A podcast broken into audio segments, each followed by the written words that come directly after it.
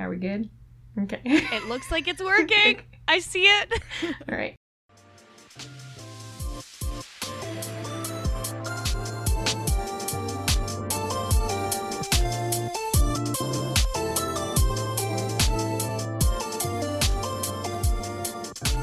Hello, and welcome back to the Riverdale Recap Podcast. Today we will be talking about the 11th episode of Riverdale Season 4 Quiz Show. I'm Mary Kwiatkowski, and I'm joined, as always, by my 200 point girlfriend, Kirsten McInnes. Kirsten, how are you doing this evening? Look at me, starting off, throwing it to you. Normal setup, I know. no look, banter. at, look at that. So weird. I'm great. I feel very special that I get to be joined by ASMR Mary today. Yeah, it's nighttime at my house, and I'm in a house with other people, so I have to whisper.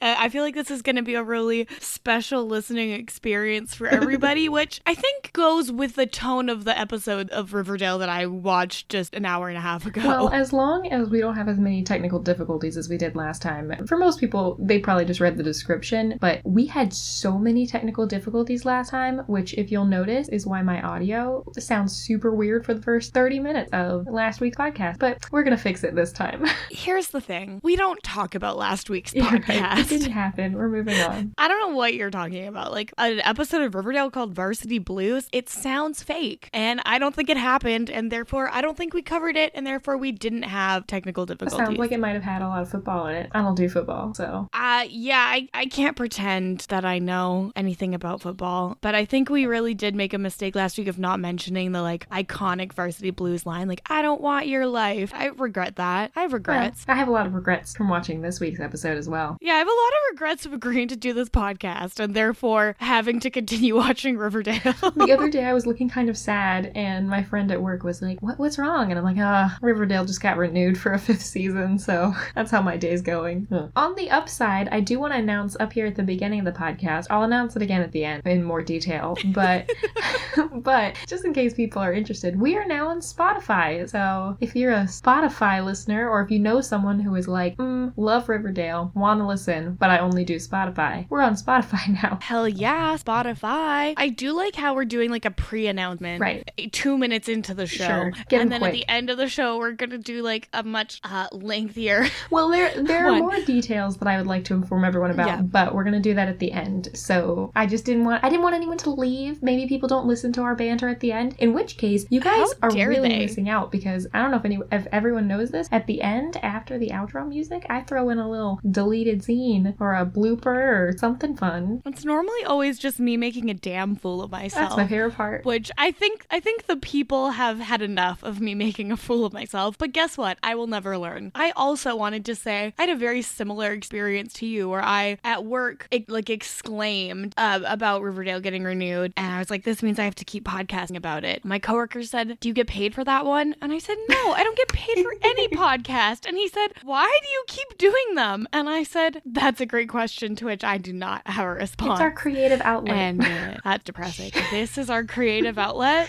This. Among other things, hopefully. I don't know. Anyway. I'm gonna have to start painting again. Do you think people would watch if I was just painting on my Twitch stream? Maybe if you were painting really cool, like if you were doing speed painting or something. Like painting on drugs? Like on speed? 'Cause No, I mean painting fast. Oh my gosh. I don't even know what speed is. People people like I think it's diet pills. videos, but stop, we're not talking about this. We do not condone drugs drug usage on this podcast. Definitely not speed. All right, okay, we're And we don't condone diet yeah, pills the either. only drugs we approve of on this podcast are Fizzle Rock and Jingle um, Jangle. and marijuana if it is legal in your area. yeah, but more importantly, Jingle Jangle and Fizzle Rock. I don't endorse either of those things. Okay, all right, let's jump into quiz show. Okay, yes, let's Remember how I said there wasn't any banter? Here's the thing. We've got mad bands, okay? yeah, mad band. All right, put that on a t-shirt. Oh, I want to die. That's going to be the outro, isn't it? Probably. Uh, so we start the episode, and we're gonna start with Archie. Right, or is there a voiceover? No, there was a voiceover. It's not super important, but also for whatever reason, on the uh, CW website where you can watch Riverdale, the closed caption did not have like the word quiz show in them. So everywhere where someone said quiz show, it was just blank. So I was reading ahead before that Jughead had gotten to them, and he just said winter had come to Riverdale, and everyone was suffering from an fever.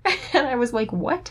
But what he actually said was an acute case of quiz show fever. So. I, wow. Yep. Uh, Yep, that's basically it. Uh, there's a couple little shots of Betty getting ready for the quiz show, and then Brett grit getting ready for the quiz show. But Archie is doing other stuff because he's too busy for quiz fever. Archie has more important things to do. He has to run uh, his family's company. He has to integrate Frank more into Andrew's construction. And they have, in this episode, they start really putting Frank in a lot of like flannel plaids, looking a lot like his bro. And he's nervous because it is going to be his first day. There is a, ki- a kind of cute but sad scene at the beginning where Frank looks a lot like Fred Andrews. He's wearing the flannel and he's in the kitchen with his back turned, and Archie comes down and gives Frank the ceremonial Fred Andrews tool belt. So I have a lot of points in my note where I'm angry Okay. about Andrew's construction, so I'm just gonna get it all out now. So I hopefully don't keep bringing it up. Here's the thing: this show is so inconsistent with it, like what is important to certain characters at certain times. We have not heard of Andrew's construction sin- until last episode. I think was the first time we talked about it from I don't know since somewhere mid season three probably. Yeah, like we just didn't really know what was going on with it. We didn't know that it was still in business. We didn't know how they were affording to pay their mortgage. It's just something that Riverdale has conveniently left out for us. It's like how they they'll like tuck little plot lines away. Like, you know Right. what? I'm not done with this, but I might want it for later. It's like the narrative equivalent of like wrapping up half a chocolate bar and sticking it in your purse. That's exactly what it's like. But what the sad part Which uh, the good thing about that is, or not good thing, the most accurate part is that only a psychopath would do that. Just finish your whole damn chocolate bar. yeah, and bar. also generally when you do that, you find it later and it's partially melted all over your wallet. So, Mhm. like, what the part that annoys me about all of this is that if Archie had just come back in and they were like, "Oh, hey, Mr. Keller has been running things and everything's fine, but now there's some tension because Frank's going to take over," which is basically what happens. But there's also a lot of like people telling Archie that he should have been around more, and a lot of decisions that seem to have not been made. Like, don't don't try to pretend that Archie has been checking in every once in a while, or don't try to pretend no. that these guys are not like surprised that he is now checking in and have all these problems that he has to deal with. Like, it, I don't know, pick a lane. He, he should not have been able to just disappear for several months while he was running the center. Yeah, it's just everything about this is weird. The idea that Archie now can run this business, even though the main plot line of season one was that he has to get an MBA in order to do so, like it's just I don't Well, get he's it. also I don't he's get it, not running the like it. business. He's delegating, which I think is fine, except for the fact that he's he's uh, prioritizing family over everything, which is not great. The, the other thing is, I'm telling your family you said that. oh, that would be really bad. the the other thing that's frustrating about this is just trying to like sit down and digest why we need Frank Andrews in this show because we don't. I, I think the show likes to surprise us with new characters when it feels like it, except the entire purpose of Frank has already been done with FP. We've already had a surrogate father who was on the rough sides of the tracks and like had a history with Fred Andrews and was the the you know guy that Fred had to take care of and clean up after. The problem is we reformed FP back in like season two, and so now we have that hole that they decided they needed to put back in here. I, I don't. I, it's like if you want Archie to have a father figure, that's fine, but he doesn't have a father figure. He has like a child figure right now that he has to take care of. It, yeah, it's really weird. It's just another situation where they're recycling the exact same plot line where it's like, oh, season one and two, we find out about Charles existing. Season four, all of a sudden, Veronica also has a secret sibling. Season one, there's also like Cheryl's dad has a secret sibling. so many secret siblings. Eh, they just like recycling the same things over and over and do it somehow doing them worse every single time. Uh, and it's just weird. But more importantly, Sheriff Keller has a job. Which is fine. I mean, I wish I, there, there wasn't really any reason why we couldn't have known about this. Well, because they were ignoring Andrew's construction. It was in the wrapper in our purses. Yeah, I mean, I'm glad that they didn't just throw in a random new person who has taken over, but that they did drag Sheriff Keller out of his trailer for this. Can you imagine if they had just introduced like a new adult? I oh Oh, yeah, I'm so annoyed with it. Also, Sheriff Keller is totally right about I would say 90% of the time in this episode. I can understand why Archie doesn't want to do business with the mayor. So okay, we're just skipping through. Let me real quick, real Who cares? real Do we quick really need to summary. drill down on No. the details Real quick summary in case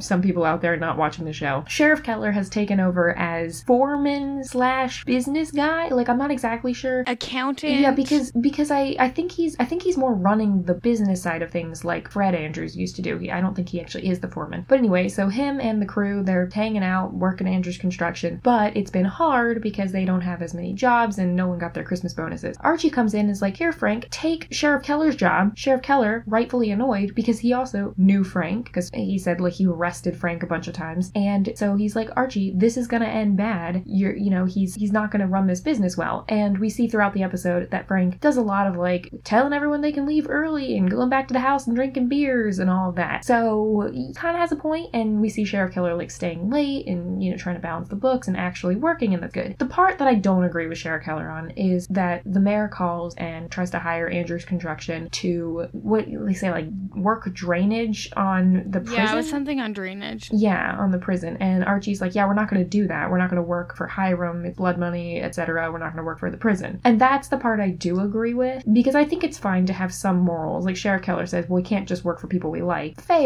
but this is different. Like this is probably gonna end badly. Probably. Yeah, it, it's just one of those things where, like, yeah, we get why he doesn't want to work for Hiram, but like, these people didn't get their bonuses. We don't know if they're getting paid. Just take the work. Yeah, and, and the thing is, if they hadn't ever mentioned it to Archie, it probably would have been fine and probably nothing would have happened. So, it, it, I mean, maybe Hiram actually does have a soft spot for Archie now because of the whole Fred Andrews thing and his maybe was just legitimately trying to reach out. I mean, I don't know. That's probably giving him too much credit, but Yeah. he's a little distracted right now with the whole Veronica stuff. So, anyway. Yeah, it's, it's very strange. I feel like we haven't been given a clear guide of why Hiram is doing anything this season because his plotline has been so wrapped up in Veronica, but like there's probably more to the story here and we just might never find out. Yeah, we're we're not sure. The other thing too is in the Archie, Frank, Mr. Keller plotline, the like big conflict is that Frank steals two hundred dollars from the company, which is yeah, not good. Like don't steal from your the, the company and your family. The way they were talking about this two hundred dollars made it seem like he stole like ten thousand dollars. Well, I mean, yeah, Sheriff Keller did say he stole petty cash, but he was saying like it's more the principle of the thing that you're stealing from a company that yes, it has your family name on it, but it's your brother. It's not you. And and then it's like his whole he stole the money so that he could gamble it on a horse race or a greyhound race, hard to tell. Just said it was on a race. I was assuming it was horse races. Probably, yeah.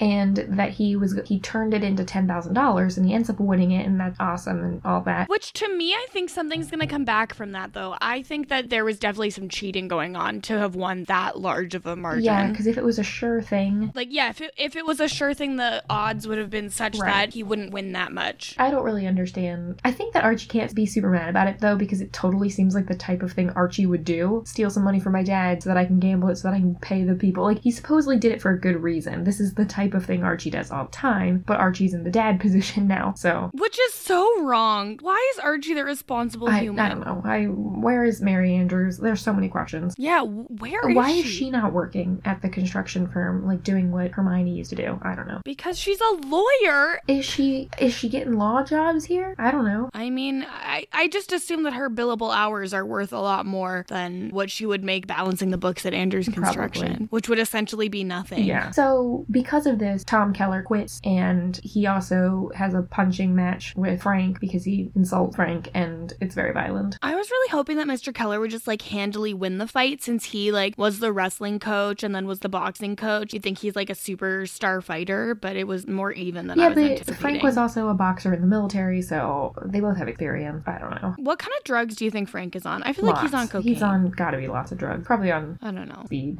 so Do you? What I don't know. I honestly don't know. I'm googling. What is speed drug? what is speed drug? Meth. Oh. Speed is meth. Does he look like someone who's on meth? or at least that's the the first result on um, drugs.com. What does it do? It speed up your heart? It is an addictive central nervous system stimulant chemically related to amphetamines, but with greater central nervous system side effect. It is white, odorless, bitter tasting powder that easily dissolves in water or alcohol. It has high potential for abuse. Meth is the one where like you literally could try it one time and you become addicted to it. That's uh Breaking Bad, right? Yeah. I should probably watch that. Yeah, I mean, I still haven't, so why we have Riverdale to watch. We can't watch Breaking Oh, Bad. well. So anyway, uh, Okay, but yeah, so he's probably not on I don't meth, know. but like maybe. who knows? But yeah, so Archie's like, "Oh, Tom Keller, please come back to work," and Tom Keller's like, "Nah, he's gonna be the death of your business, and it's gonna ruin your dad's legacy." And Archie tells his uncle not to do it again. saying like, "Oh yeah, this is gonna tarnish your dad's legacy is kind of a mean thing to say to a teenage boy. He literally just lost his dad, and you're already throwing it back in his face like that. It just, come on, Mr. Keller should be the bigger man. Yes. Yeah. Anyway. All right. know. Let's talk about Veronica and the freaking rum business situation. Okay. Okay, So. so, do we have Here, to? I'm gonna do it fast because here is here's what's annoying about all of this. The part that I'm annoyed with is like, okay, I think it, it was a pretty smart idea to do this whole maple rum thing. It's interesting. It also makes a lot more sense because I didn't realize that rum was made from molasses, but since it is cool, this is like a slight variation, so that's interesting. And uh, it's fun to see Veronica and Cheryl team up. The part I don't like is that this started by her saying, I'm going to start a successful rum company and I'm going to beat my father. But everything she does this episode doesn't seem like she's trying to start a successful business. It seems like she's trying to do a get rich quick scheme. So my point is, are you just trying to make money right now or are you trying to have a legitimate business that beats your father? Because those are two different things. I mean, they could be the same thing, I guess. Can I tell you what bothered me Sure. about it? And it was right at the start when they get their chemistry teacher to analyze the formulas Dr. of the Beaker? two rums. Uh, yeah, Dr. Beaker, the definitely the name of a real person that has existed in the world. I don't think that a high school chemistry teacher would be the one who could analyze the composition of those to the level that they needed to get a patent. They also somehow managed to get a patent or whatever, not a patent. No, it's a patent. Yeah, Is it? they got a patent. Okay, whatever. Anyways, they got the patent in half a day. So I don't think that's how that works. It's not. And also, there were about four cases of telling her dad what her plan was. That was annoying. I mean, at least you got the patent, but like, she legitimately walked up to her dad and was like, I made maple rum. yeah, well, and the other thing too, in that scene, I really loved Cheryl and Veronica confronting Hiram because that's a fun duo. Cheryl ended it with like a really great one line zinger, turns and walks away. And then Veronica feels the need to lean in and go, Do you know what that means? Daddy, our rum war is back on. Shut up, Veronica. Why did they need to be having a rum war, though? Just prove to your dad that you can have a successful business. That's fine. You don't need to Why beat does she him. need why does she need to prove what it if though? he had a billion dollar rum business and she had like a five hundred million dollar rum business? Those are both great. Good job. Good job. Anyway, I have no idea. Wh- I don't know how much money businesses like that make. I, I mean, for her small batch rum, I don't think she'll No, be making but- 500 million. But maybe one day, uh, if it grows and becomes a household name, nothing like Lodge versus Luna rum in the store. People aren't even going to know the difference. They're to be like, oh, these two bottles look identical. And Luna and Lodge. I also thought of this the other day. If Hiram's rum business was like a secret that Veronica didn't know about, Lodge Rum, honey. Did I make the connection? All right. So I'm annoyed with a lot of this. Basically, their plan is to get rid of the speakeasy and turn it into a dance club because people will get thirsty and so they'll be for- forced to drink the mocktails because they can't sell rum there anymore. They are, however, going to give it away for free, I assume, to some people who are underage and then have them like order rum there to be shipped out separately. Yeah, and the coat check girl is going to keep track of Which orders. we can only assume is Peaches and Cream, even though we didn't see her. I like to pretend she's still the coat check girl. Oh no. Yeah, I mean that's probably where she is, and it's just it's so. And I'm really sad. I'm still gonna call it the Speakeasy, so I don't care how much they want to turn it into a dance club. It's still a speakeasy. Yeah, hopefully we can migrate away from that area, even though it never turned into the club with Josie singing and Kevin Yeah. emceeing that it was supposed to be. And now, next comes the part of the episode that made me probably the second most angry of anything we saw in this Hiram episode. Smash the bottles? yes! this is like, okay, I understand if there's like a warrant that they can prove alcohol is being sold there when it's not allowed. Sure. I can understand that Hiram, as the mayor, might get to be there. Sure. But what I can tell you for damn sure is that the mayor is not allowed to just destroy the evidence in front of everyone. That is not how this works. Yeah, it's not how it works. And also, they do a slow zoom in onto the Veronica portrait that's hanging there. So, a hundred percent, there's a camera in that thing.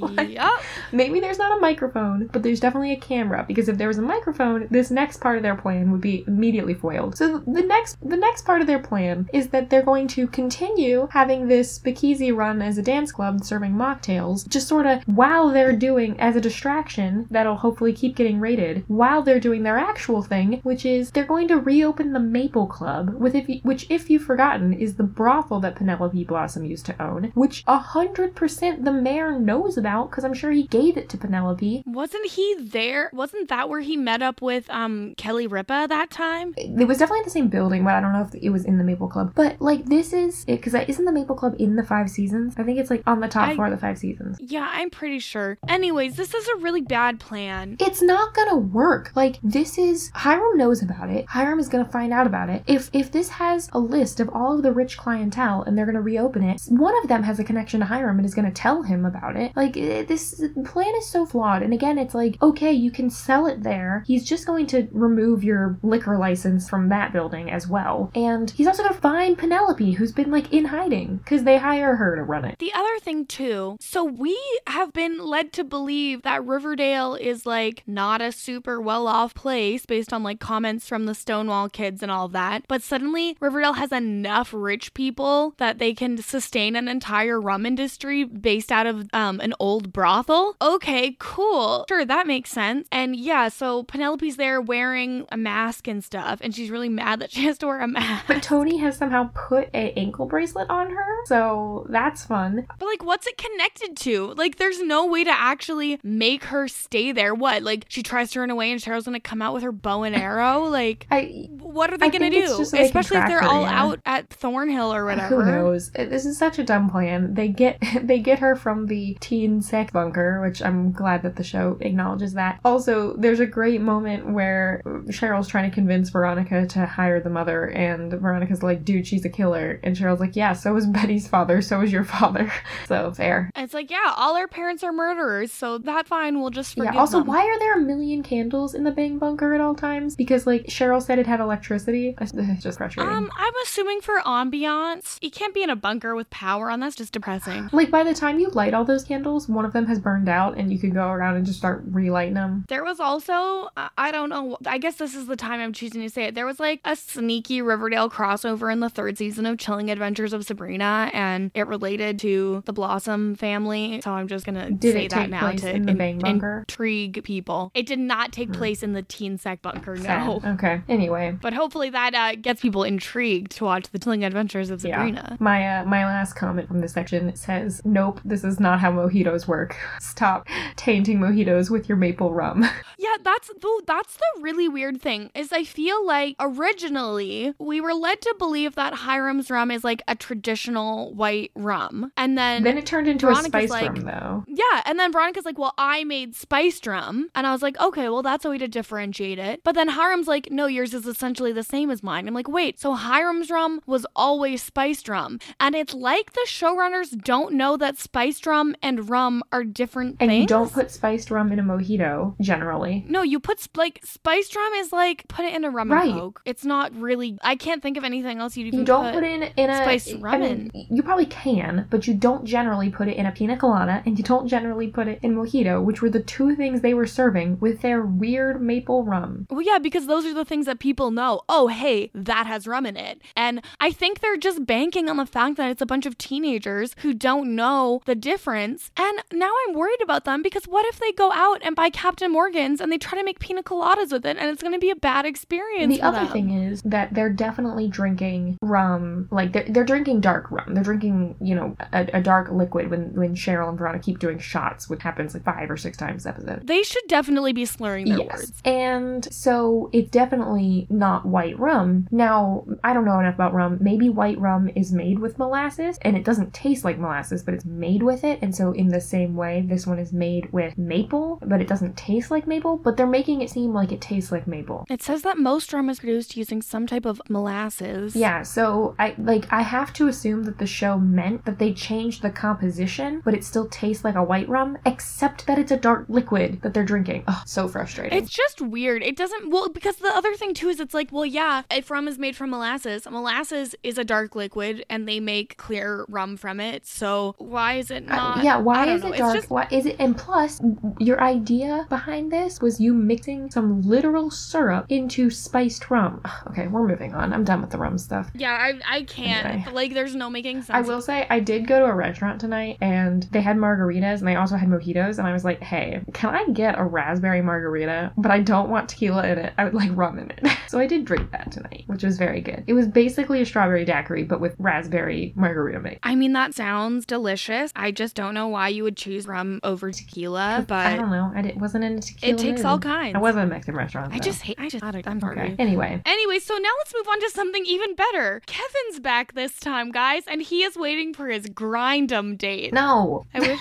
I wish everyone could see Mary's face right now. I, I literally he is so Fangs comes up to him and is like trying to talk to him, trying to ask date? him Is out again. from out of town? Like there, we have already I d- established that there are no other gay guys in this entire town. I just I thought that Kevin found his dates like all the other gay men in Riverdale by cruising Right, in the in the woods, gay woods, but, but that's not a thing apparently they've had grindum this whole time. Well, they have. We've definitely mentioned Grindum before, but anyway, I, I don't it was remember season that. one. It was a long time ago. Oh, okay. Well, Fangs comes up to him, is like trying to get him back, and Kevin's like, "I'm waiting for my grindum date." And when he said grindum, I literally screamed. I was, I said, Let me see. I'm looking on our website right now on our Close But No Cigars. I thought he was on Bumble. Uh, maybe we haven't gotten to it yet. Maybe it's on season two because I don't have it listed Mm. yet. But it, I do have. Wow, remember Game Lad instead of Game Boy?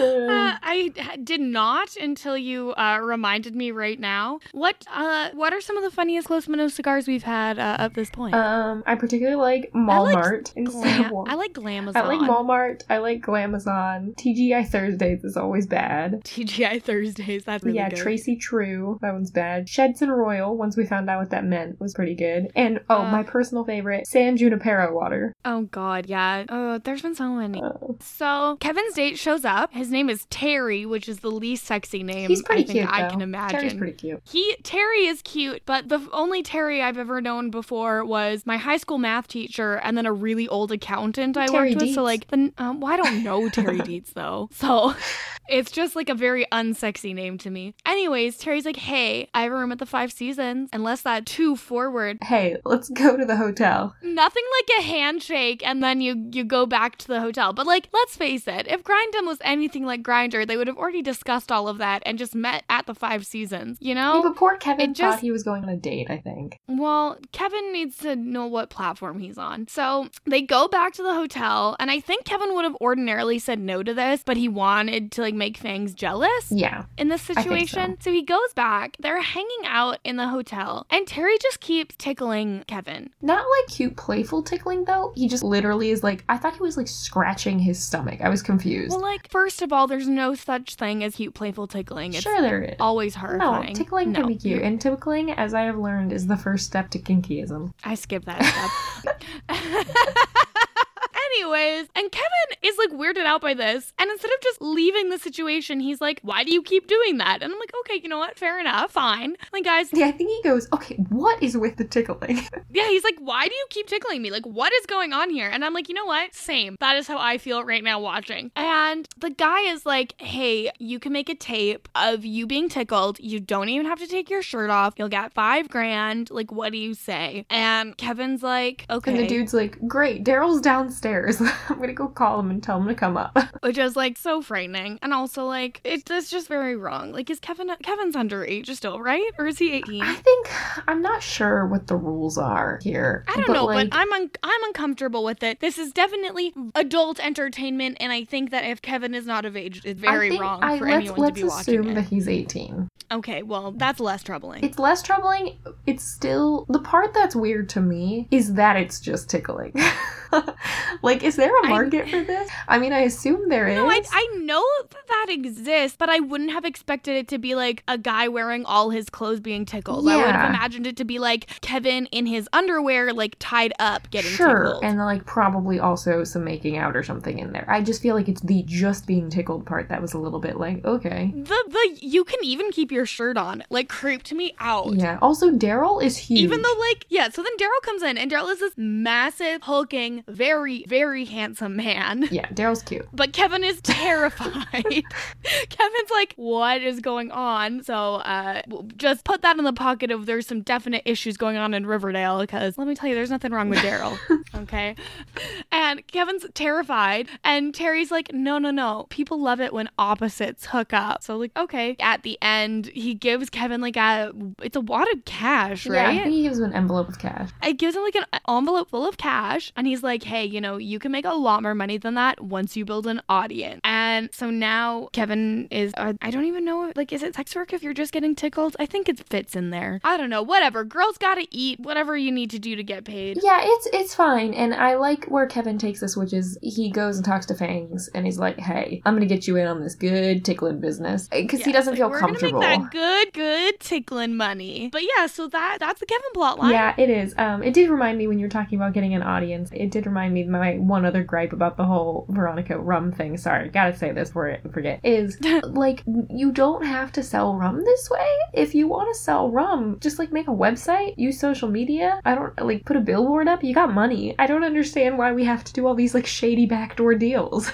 like it's not a thing. You have a patent. Your dad clearly knows about it. He's also definitely spying on you through that portrait. So The fact that she hasn't burned that portrait in like uh just a moment of like I'm not my daddy's little girl and I don't fit up to the person that he wants me to be and then like burns a portrait and then finds out there's a camera inside. Like I feel like that's coming. it's probably part of her Electra complex. Um gross. Okay. Anyways, let's talk about Betty and the quiz show. Yeah. Also, Betty not getting into Yale. We are somehow back to that. I just simply could not care less. Apparently, we discussed this last episode when we were discussing who was going to be on the quiz team. It's not Kevin and, I don't know, Ethel like we thought it might be. Nope. Veronica, Cheryl, and Tony apparently are the best we got. I'm just really glad that they didn't make like an insane decision to put Archie on the quiz team because I was convinced that they were going to do that. So at the start of the episode, when Jughead is like, the only one who didn't have quiz fever was Archie, I was like, yeah, because Archie doesn't know what a quiz is because he's never been to school before. Archie's beautiful but dumb. He's not even that beautiful. Well, some people probably think he is. I feel like Archie, you need to get better taste. So, Betty and Jughead are having steamy sexual relations in his dorm room, which Please. she has to go to class after this. I don't understand. Did she sleep overnight and then she's gonna leave? How far away is this place? Or did she just come there for Look, the morning? She had to take a train last time, right? Yeah. So like, I don't know. I think she I think it probably she was there for the weekend. This is a Monday morning and she just decided to skip Monday morning school and take the train and so I don't know. Yeah, Jughead's world's going great. He got into Yale, he got that book deal, etc. And which means that he's gonna die soon. So he accidentally forgot to tell Betty about Yale, and so he kind of like lets it slip. And she is happy for him, but also But she's like, "Why is this the first that I'm hearing about it? Like, did you get into Yale and not tell me?" And he's like, "Oh, uh, I guess so." yeah, like oh, I was waiting for the right time and all this. Also, like, did they not ever replace Moose's like bunk? Like, why are they still in the top bunk bed? Um, I think that they probably just feel wrong going to the bottom bunk. Yeah, I guess. I, I just feel like, de- like, that's Moose's beds, home. like, or, or get another roommate. I don't know. It's confusing. Anyway, I guess we now just have like Brett and Jughead living together. It's still weird. Yeah, and they're like all of a sudden like, and this kind of was happening the last few episodes, but I just feel like Brett and Jughead became Friends. actual friends Yeah. out of nowhere for no reason. they at least like reason. respect each other all of a sudden, which is Yeah, it's really weird. Or I mean, at the very least, Jughead is acting like Brett's a friend, and Brett's not being directly mean to Jughead. I mean, he's still ruining Jughead's life by being mean to Betty, but he's not like making comments in class anymore. I suppose probably. So anyway, this is happening, and then she runs into Brett in the hallway though, and Brett's like, "Oh, I don't know what he says, something." He he was like, "Oh, you're finished? I thought I was going to be late for class." Like, "Shut up, Brett." Yeah, and I think he says something else about like her not going to Yale or something. Yeah, he makes a comment about how like, yeah, uh, she'll be in New Haven too, but not to go to school. just to visit, and that he's not gonna like keep the girls away from Jughead. Oh yeah, he's like, I'll try to keep the co-eds away from Jughead, but no promises. I hate him so much. I hate his stupid smug face and his stupid fat head and his dumb wide shoulders, which normally I really like wide shoulders, but he's made me resent them, and that's not fair to me. So, in this weird, weird town where somehow one team can already be going to the finals, but other teams are not even at semifinals yet. Yeah, so it's like it's weird too It's like because they did one half the bracket, but not the other half. Yeah, exactly. But like when we found out that there was like a quiz bowl team situation at the end of last week's episode, I thought it was like a sanctioned school board thing like in Mean Girls, but this appears to actually be a TV show. yeah, I don't know why they went for the like early 90s, late 80s quiz show format and not probably even earlier than that, honestly. But I know it also, it just I don't know, it was before yeah, my before time. like they went for the like actual quiz show show version for some reason. Also, I'm going to just go ahead and say right up front here generally, the questions were fine because they were all things that high school students could know. Like, they're difficult questions, but they're not like impossible ones. It wasn't like, oh, everyone's genius all of a sudden. Like, I knew it, probably half the questions in the really quick time, you know, that they could ask him. However, do not try to be funny and meme us with mitochondria as the powerhouse of the cell. It's transparent and not funny when you do it. And do not try to meme us with the Mean Girls limit question. Stop. Um, here's the thing. I didn't mind either of those I was things. mad about it. because they were just so funny and so out of place. Like, I, in general, most of those, like, and I'm not like a genius by any means, but I'm definitely not like a big dumb idiot. And most of those things were just things that are not in my, like, field of learning. Like, I didn't know a lot of the questions, or I didn't even have time even to think about it because of how quickly they were showing the answers. But to put something in that's so eighth or ninth grade at most, Yeah, it was dumb. I thought was really funny. What I didn't find funny is how they're like, Veronica miraculously just knows geography. She's like, ha ha ha, don't go in the summer. There's so many mosquitoes. Oh, Remember, I'm rich and I've been everywhere. And then all of a sudden, Tony's really good at math. Why have we never seen that before? Like, I feel like that plot point would have come up in other like illegal activities and stuff with her being good at they numbers. make a point to have Cheryl be like, "Oh, my little savant," like that they have just discovered that Tony is crazy good at math. It was funny. I thought that was good. The quiz show scenes in general were pretty cute, mostly with just like the teams getting the answers right or like being annoyed that Betty was answering them.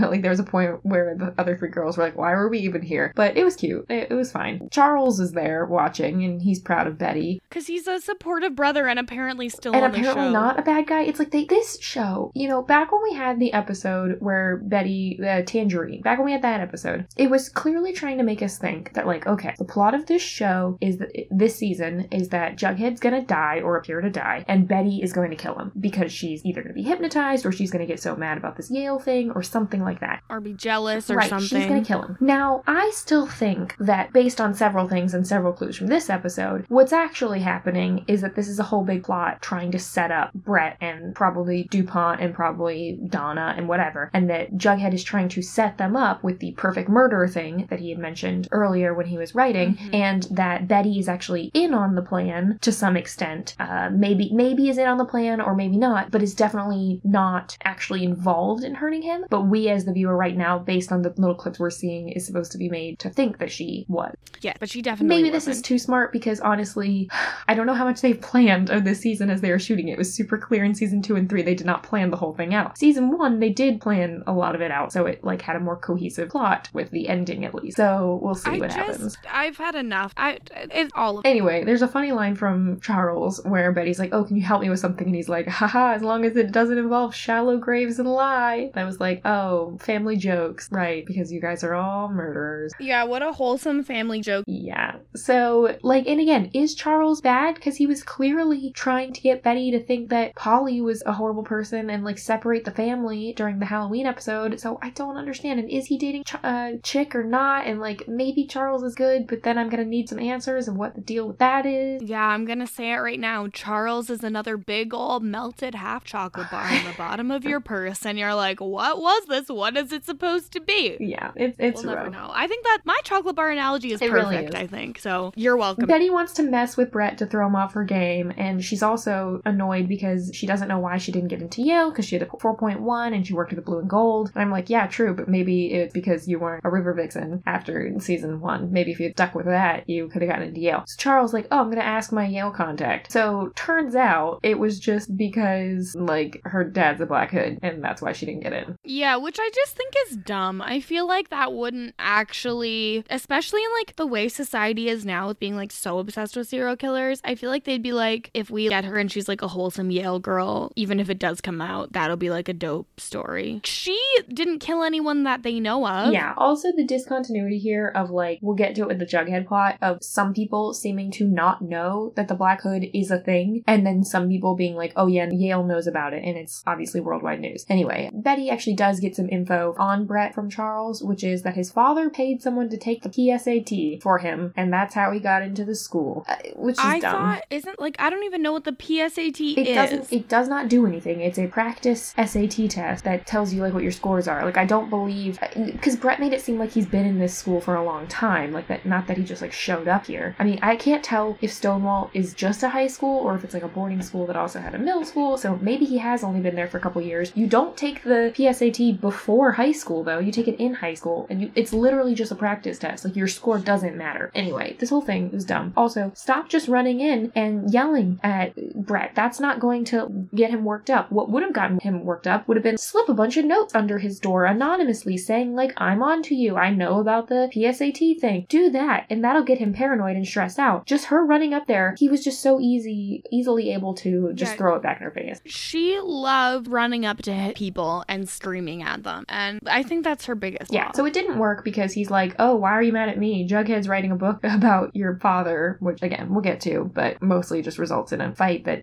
goes away because yeah, which was doesn't dumb. matter. Anyway, so my only thought is maybe this show is really smart and this whole scene was just a long con to get Brett to witness the tension between Jughead and Betty so that Brett would think that Betty kills him. That's really all I can give you, but it did that is erased by the end of the episode, so it doesn't really work. Anyway, whatever. Riverdale, it's all dumb and bad. So Betty's upset about the whole Black Hood reason for not getting into Yale, so she goes to the cemetery and takes the same sledgehammer that Hiram used earlier to smash those rum bottles and smashes her father's grave. Yeah, it's a the town sledgehammer, and yeah, she she starts smashing what is I'm sure a very expensive tombstone. I don't understand why Hal ever had such a large tombstone because that's very expensive, and you would think that the family wouldn't have wanted to spend money on him because he's a murderer. Right, yeah. So Alice comes up. There's a lot of like tell, not show in this episode of Alice being like, oh, Charles told me what happened. And then the next scene, Jughead's like, your mom told me what happened. And Betty's like, oh, I snapped and I spiraled. And he's like, no, you were acting like a normal person. Like, yeah, mm, well, except for the way that scene was, was so cringe. Where she's like, she's laying in bed looking sad, which I thought was very realistic. And then Jughead comes and like climbs on her, and he's like, "No, you had an honest human reaction to a situation that was outside of your control." And that's not how Jughead Not talks. only that, the whole scene is shot as if a third person was laying on the ground and like holding a camera up on the other side of Betty. It, it's really weird. Anyway. It made me uncomfortable. Yeah, and then Jughead says that he's gonna help her win, and she's like, "What? The quiz show?" And he's like, "No, the other bigger game we're playing." Which I think we're supposed to think from the show, from the episode, means him trying to help her get into Yale. But I think it actually is the other bigger game of trying to take down Brett by framing him for Jughead's murder. I think that she's in on this plan. Now, I'm probably wrong because this is a really smart idea that the show is probably not doing, but that's where I'm at. All right. I mean, that's the thing. I think it's too smart. I'm sorry, Mary. I know, it's sad. So, all right, quiz show. So they go to the quiz show, and there's a Yale recruiter, and then Alice is like, OMG, Yale recruiter's here. If you win this quiz show, maybe you'll go into Yale. So I left you a present in the green room. So she goes to the green room, and she finds the questions and answers to the quiz show. Yeah, it's a large yellow envelope with just a sheet that says quiz show questions and answers. And we see her kind of like gasp and then put it back in the envelope, and then that's all we see of it until we get to the actual quiz show where Betty is getting like every single question boom, boom, boom, boom, boom. And even Tony's like, seems like she knows all the answers. Yeah, and now what I thought she was going to do, because I'm a smarter person than Betty, is walk over to Brett's green room. Also, why do they have separate green rooms? Oh, whatever. Walk over to Brett's green room and just slip the answer sheet like under his door or something. Frame him for having it, even if he doesn't use it. Yeah, you need to. like this is so much smarter. you need to stop making because sense. Yeah. whatever you do, don't throw it away in your own freaking trash can. You could burn it, but I'm assuming you don't have the means to do that. Jughead carries a lighter. Could have got one from him. Anyway, I just you need to stop um putting intelligent ideas onto this show. Like as I said earlier today, Riverdale. is dumb and dumb bad. and bad. So Betty, and she also rips it up into like five pieces. Yeah, when we saw it at at the end when um Principal Honey has it all taped back together, I was like, really? You didn't even try. She's like, but I hid the evidence. I threw it in the trash. Like, oh my god, you're such an idiot. Anyway, so they get the questions. She ends up winning fair and square, but nobody knows that. well, no, I'm pretty sure that Brett threw that last question. I think I don't know. because that was a very obvious Well, I think the point is Betty got it right because she used to work on cars, and so she knew like the mechanic stuff. with her But dad. maybe he didn't. Uh, but he was no, overconfident. that, but that know. was a no. That was a very obvious question that anyone who knows anything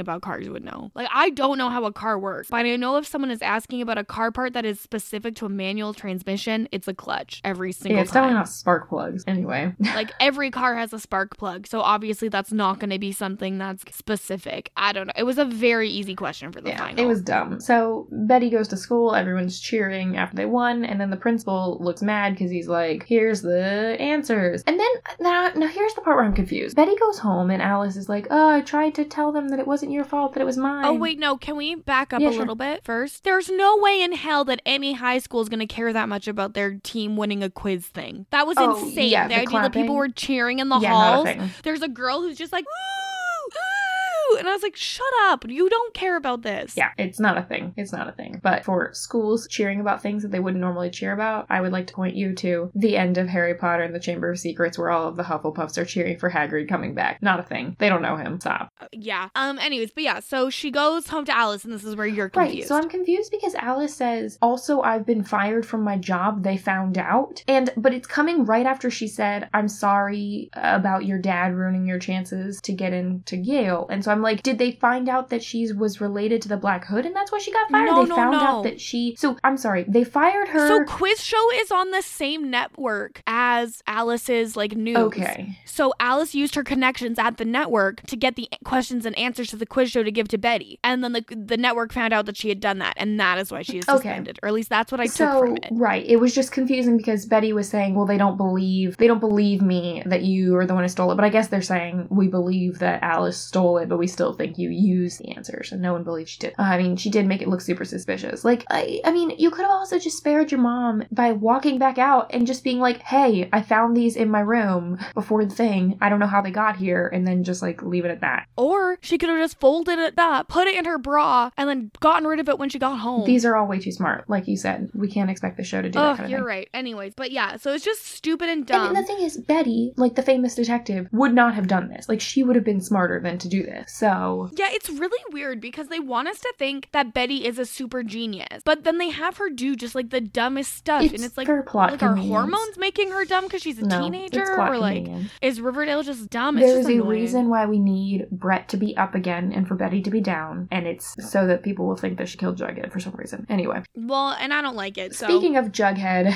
we've got a little bit more about him. So he gets edits on his story idea, which was, as we know, based off of The Boy in the River, and apparently the publishing company, but then they also say the board of the Brotherhood, which I assume means the other Baxter Brother writers. It's I don't know who these people are.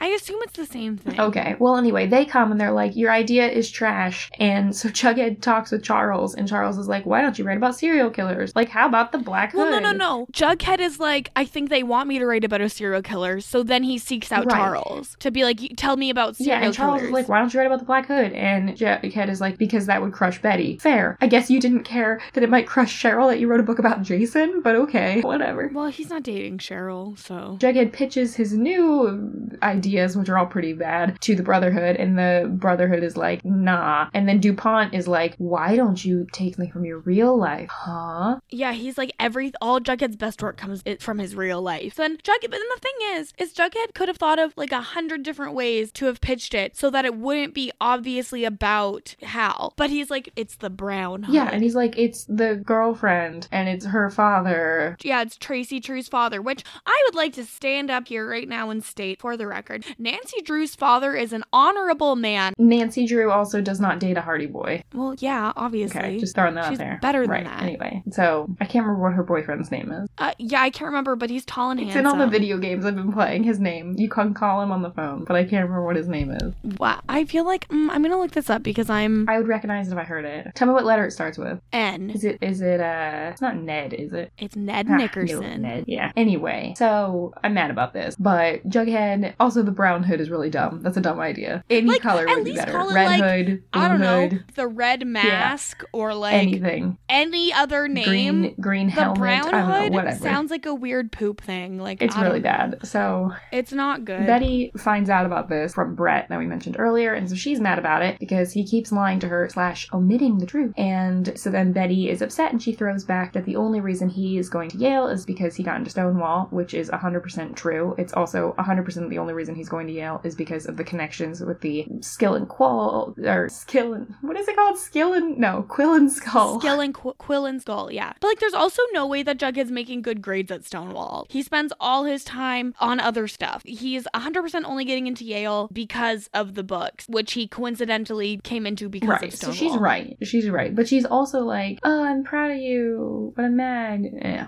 It's it's just like people get ahead because of their connections in this world and it sucks and it's not fair, but sometimes you just have to accept that and be like, cool, it is I'm still, is. I'm more on Betty's side through this whole thing. well, yeah, Jughead is acting like an insane And there's person. been, I mean, he's already has three strikes against him, and eventually that secret about the dude down by the river will probably come out as well, and so Betty will be mad about it. Anyways, Jughead confronts Brett, and he's like, Why'd you do this? And Brett's like, Because I'm trying to win. That's what the Quill and Skull does. This is another point where I'm like, Why is Jughead surprised? I guess they're friends, but we don't know why. Yeah, it's so weird because he's like, you're supposed to like stick up for me. You're supposed to have my back. And it's like, when? Yeah. Like, just because he smashed the fake skull to get the dumb pin or whatever, it's dumb and I hate it. And then Jughead confronts Brett again at the end of the episode. he says the thing that made me the most mad of the entire episode that he wants them to settle this difference the way that the Quill and Skull Society endorses, which Brett exclaims, You want to have a duel?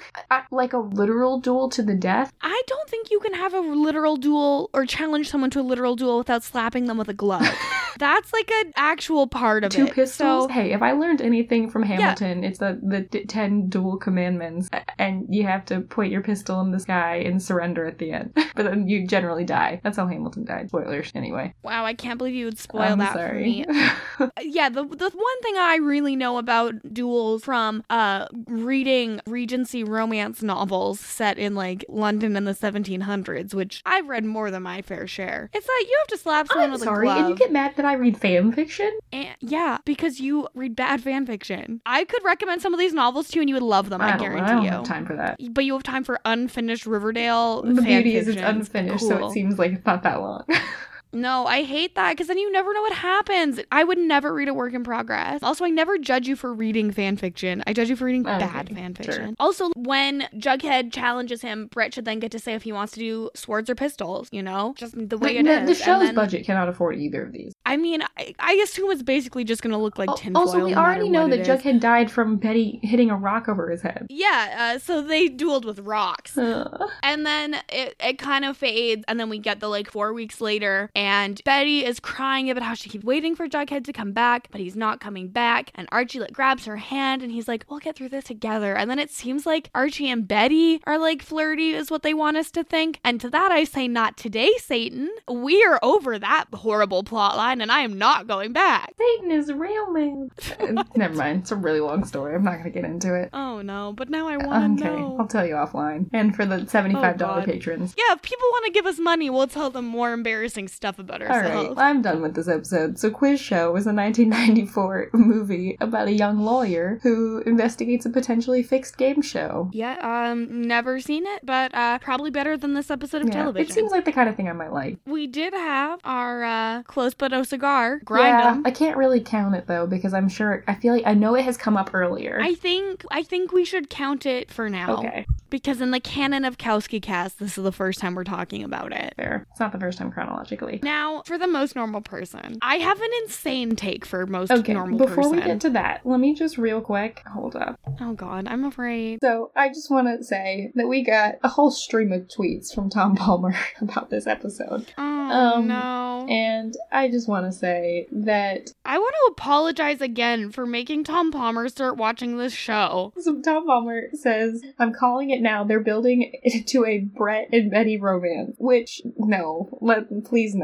not happy. He then says that we'll be happy to know this episode answers the questions of what Sheriff Keller has been doing, kind of. Then he says, Is Kevin going to become a Pop Tart? Possibly. Uh, he says, Every ridiculous Veronica plot makes me laugh remembering Rob and Akiva talking about the illegal casino night. What do you mean, every Veronica plot? It's always just the same Veronica plot over and over with a slight variation. Yeah, I, again, Tom, I'm so sorry that we've done this to you. This is our fault, and we sh- shouldn't have done this to you. And then Tom says, Remember when Kevin won Most Normal back in season one? Oh, I do, I do. Kevin actually won in episode six of this season. Here's the other thing, though, okay? I think Kevin's the most normal person of this episode, okay? And I'm going to yeah, tell you tell me why. why. Tell me why. So, one, he's trying to get over his former fling. He's going on dating apps like any teen would. When he's provided the opportunity to make $5,000 without even having to take off his clothes, he jumps at the opportunity,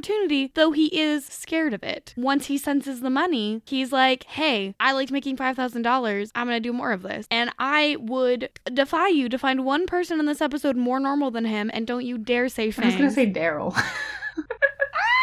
Daryl doesn't even talk. yeah, but that just is more consistent with the type of person I like to give the award to. Um, can it be Tony? No, Tony just randomly being crazy good at math is the least normal can it be. Brett? No, Um, I I really feel in my heart that Kevin was the most normal person in this episode. what about Charles? no? The, Charles is using the FBI resources to find out about Yale admissions. No. Okay, you know what? You make a lot of good points about Kevin. And just think of Tom Palmer's reaction once this podcast drops when we've made Kevin the most normal person in the episode. okay, to find a list of our most normal people and our uh, Close But No cigars and our definitely canon, you can search all of that on our website, kowskicast.com, for fun times and Riverdale podcasting. Okay, so the other thing that I wanted to mention just before the end of this podcast, the other exciting news along with the Spotify This is Update Corner. yeah logistics update corner is we have also i've also recently separated the riverdale uh, rss feed from the kowski cast one kowski cast one still exists nothing is changing if you're following kowski cast or subscribe to it on itunes or a different podcatcher then that is still fine you will continue to get all of the podcasts there as you will always but if for whatever reason you are just interested in riverdale and don't want to see any of the survivor stuff or revenge stuff or future podcast ideas you are more than welcome now to just subscribe to the Riverdale recap feed, which you can also find on iTunes, Spotify. If you search Kowski Cast or if you search Riverdale recap Kowski Cast or something like that, you should be able to find it has the Riverdale Kowski Cast logo as opposed to just the original Kowski Cast logo. Hell yeah. So that's where you go if you want the Kirsten content and none of the other co None of the other co-hosts. Uh, Kirsten may one day be on some of the other stuff too. It's just Yeah, when we do our Twilight sure, podcast. just a way because that is happening one Yeah. day. just a way to separate these feeds. So currently, if you are just a feed subscriber, kowskicast.com slash feed slash podcast is everything, and kowskicast.com slash feed slash Riverdale for the Riverdale nonsense. Um, also, if you are a really, really nice person and you love us a lot and you have already given a five-star review on iTunes for the Kowski Cast, and you, for whatever reason, would like to help us even more by finding the Riverdale recap on iTunes and giving a five-star review there, that would be really, really nice. Uh, or if you know anyone who just wants to follow this one, that would be great if you could do that as well. Yes, it's very exciting. Branching out multiple podcast feeds. I feel like this is this is our real Rob Has a Podcast slash wrap ups moment, and I'm excited that I didn't get kicked off the podcast before it happened. Never. I can't do season five by myself. It would I just mean, be all whisper podcasts I was gonna all say. Hannah would do it with you, but I don't think Hannah wants to. And I think is boycotting season four. So Hannah's like, guys, I don't care about Riverdale anymore. Like, I don't think she's replied in our group chat in a while. it's okay. It's okay. We'll get there eventually. That's okay. We love her Yeah, anyways. well, she's probably just mad at me for not updating the uh, back episodes that we've already recorded. yeah, I think we need to set you some deadlines. Well, I'm gonna go see Hannah in person tomorrow, so maybe I can talk to her there Oh, about God. it. Anyway, Well, hopefully you can, you crazy kids can work things out. So, uh, why don't you tell them what else is going on in the, the neighborhood, Mary? yeah, that's that's gonna be all for this week's episode. Thank you for joining us. We're gonna be back for next week for episode 12. You can follow us online at KowskiCast on Twitter. You can also follow just me at Frail Mary on every platform, or you can follow Kirsten at Kirsten Said What on every platform. Uh, you can check out those podcast seeds I talked about. Are the fourth and final episode of the Matt and Mary Love Survivor All Stars Too Much is going to be coming out in the next day or two as well, possibly even before this. Wow. Might already be out. It's gonna be Oh my no, god. this will probably come out first, but it'll it'll be following shortly. So if you are interested in checking that out, feel free to do so. Kirsten, And uh, if you want to listen to some complete and total, no- oh my god, wait, I gotta sneeze. Okay, I'm not gonna sneeze. I'm oh sorry. man, that, that would have Okay, been great uh, content for the after the episode. Me just sneezing. I don't sneezing. know. um. Anyways, no, I have really loud like elephant sneezes. Oh, Uh, it's not good. Anyways, if you want to listen to some complete and utter nonsense, myself and Puyazan Bakili um, recently guested on Rob Has a Podcast for The Masked Survivor, the uh, much anticipated slash no one knew it was coming sequel to The Masked Renapper, where I got actual legitimate Survivor contestants to sing and give us hints that we could voice modulate for Rob and Akiva to guess their identity. It really happened, and that was my super secret project that I mentioned last week. What is the So- world coming to? Anyways, listen to that. Uh, I had a lot of fun. Rob and Akiva, I think, had fun. Puya had fun. So that's a really fun podcast. And um, also, don't forget to follow me on Twitch. Throw me your Amazon uh, Prime subscription. And uh, follow me on Twitter at Kirsten Said What. Venmo us, whatever you want. I don't have Venmo, but my PayPal is in my Twitter bio. So if you want to send me money, I'll take it. okay, all right. Now we're just getting greedy. all right, talk to everyone next time. Bye. We've got mad bands, okay?